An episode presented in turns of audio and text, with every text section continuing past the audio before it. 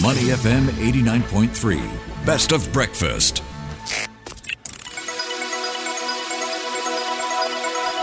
The U.S. Market Update with Money FM 89.3. Good morning, folks. Here's what we have coming through from Wall Street. A bit of a mixed picture. The S&P 500 slightly lower by 0.1%, closing at 4,925. The Dow Jones Industrial Average adding 134 points, higher by 0.4% to 38,467. Guess what? It's a record close yet again. In fact, it's seventh record close this year. The Nasdaq Composite pulled back 0.8% to finish at 15,510. Let's check in now with Michele Schneider. She is the Chief Strategist at MarketGauge Group. Michele, thanks for joining us on the show today. Honored to be here on your show's birthday. yeah, it's always great to have you on, Michele. Let's start first with, I suppose, laying the context and the ground of what we are trying to navigate. And it does look like there is a lot of noise, a lot of data, a lot of things happening around the world. And coming through overnight, we've got data and a bit of an improved outlook from IMF. They're looking a bit more confident on the global economy. You've got US confidence numbers also looking quite good. But at the same time, you've got layoffs. So, how do markets make sense of what's going on here? Well, there's definitely been a, a glass half full, glass half empty, but let's go to the half empty because uh, the most breaking news is that Microsoft and Google both reported after the market closed mm-hmm. in the U.S. And even though they beat uh, all around on revs and EPS, they are actually both down considerably in the after hours. Microsoft right now, uh, which got all the way up to about 410, is now trading below 400 at 399. And uh, Alphabet or Google, which was also closing near the all-time high, is now down at 141.26 or about 8% lower from its closing price. And so unless we see that turn around by the opening tomorrow, especially ahead of Fed, again, we could see a mixed bag. On one level, I think this spectacular run that we've had in the growth stocks led by a lot of it Microsoft, but also obviously NVIDIA, uh, and then the, the big earnings we had in microchip could mean that it's tired. And with a gap lower, it will affect NASDAQ. And if those have been the stocks as the main reason for the drive up that we've seen in equities, then that could actually really pull the market down as we end the month, which of course doesn't necessarily mean that will impact Fed's decision right away, but the market might hear that as, oh my goodness, things are not necessarily as good as we thought. The earnings weren't as robust as we hoped, and the Fed will have to be more swift in lowering rates. And of course, that could mean maybe some of the stocks try to get back up there. Um, but it also could mean that it'll goose up some of the more inflation sensitive instruments like the, the long bonds, the gold, and the silver. Yeah, that's a good point, Michele. Even though Microsoft beat expectations, it is still seeing investors selling off. So perhaps a sign of profit taking. Uh, also, interesting nugget coming through from Alphabet's results. The advertising revenue came in below expectations. Is there a sign of the business sentiment, at least what they are spending on advertising, being a reflection of what's to come, that we are seeing a more cautious business outlook ahead? Well, there are two areas. There's the advertising spending, and then I'm not necessarily don't, not sure if Alphabet has had a series of layoffs too, but we certainly have seen a lot of announcements of layoffs in some of the big companies. And so I think that could be spooking investors. And also, you know, it's one thing when you beat expectations, uh, but you have to beat by a lot when you're looking at prices as lofty as we were looking at.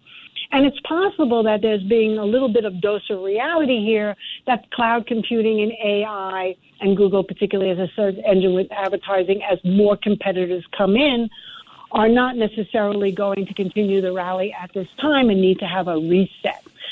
I think many many people will be happy about that because it's been hard to buy things in nosebleed territory. Mm. But the question is, what what what is going to be the immediate damage to the market? And unless the Fed can do something to really calm and soothe nerves, it's possible that we'll see a couple of days of follow through to the downside, maybe even a 10% correction from here. Yeah, so I suppose investors are starting to wonder is this a good time to get in? No, the profit taking is happening, perhaps a bit of a correction. Should they start looking at these big tech stocks to get back in? Not yet. I would certainly see where the floor is. I mean, let's take Tesla as a perfect example. we had uh, horrible uh, post earnings price action, right? It, it dropped 12%. And even though we saw a little teeny bit of a bounce from the low of the earnings day, it hasn't been able to sustain. And so if you were looking to bottom pick in Tesla, right now you would be at risk of being underwater if tomorrow, let's mm. say, we have another gap down. So when you're trading and you're looking to invest, you have to be somewhat smart. You can't just buy because of a correction. You have to buy because you find some kind of a technical reason that there's support. So it could be a few days of consolidation. It could be a, a big move down followed by a big move up, and now you have a good stop point. Um, you know, that's the kind of thing. The people, the retail investors who have actually used following the price action and looking at more technicals have done better than the institutional investors that are going off of the fundamentals. As we can see, the fundamentals don't necessarily have anything to do with the market action. Yeah, so this actually brings to mind what's playing out in the Middle East. It is elevating oil prices. Are you bullish on it continuing to trend higher? Well, yes. I'm kind of amazed that we haven't gotten higher than where we are yet, but it is trying to base it is hard to predict right now. If you just look again at the fundamentals of the oil market, the supply and the demand are pretty much even, which is why we're not seeing oil fly. People still say, hey, there's enough oil around to meet the demand. So we know the Middle East, right? That's the, that's, that, that's the, the ointment the fly in the ointment uh, in terms of where oil prices can go. So again, let's look at the chart. Mm-hmm. So far, oil has rallied a couple of times to eighty dollars a barrel. If we're looking at WTI, so to me, I would be looking at a move above $80 a barrel as an indication that things are heating up and possibly could threaten oil supply, especially if we get more involved here in the U.S.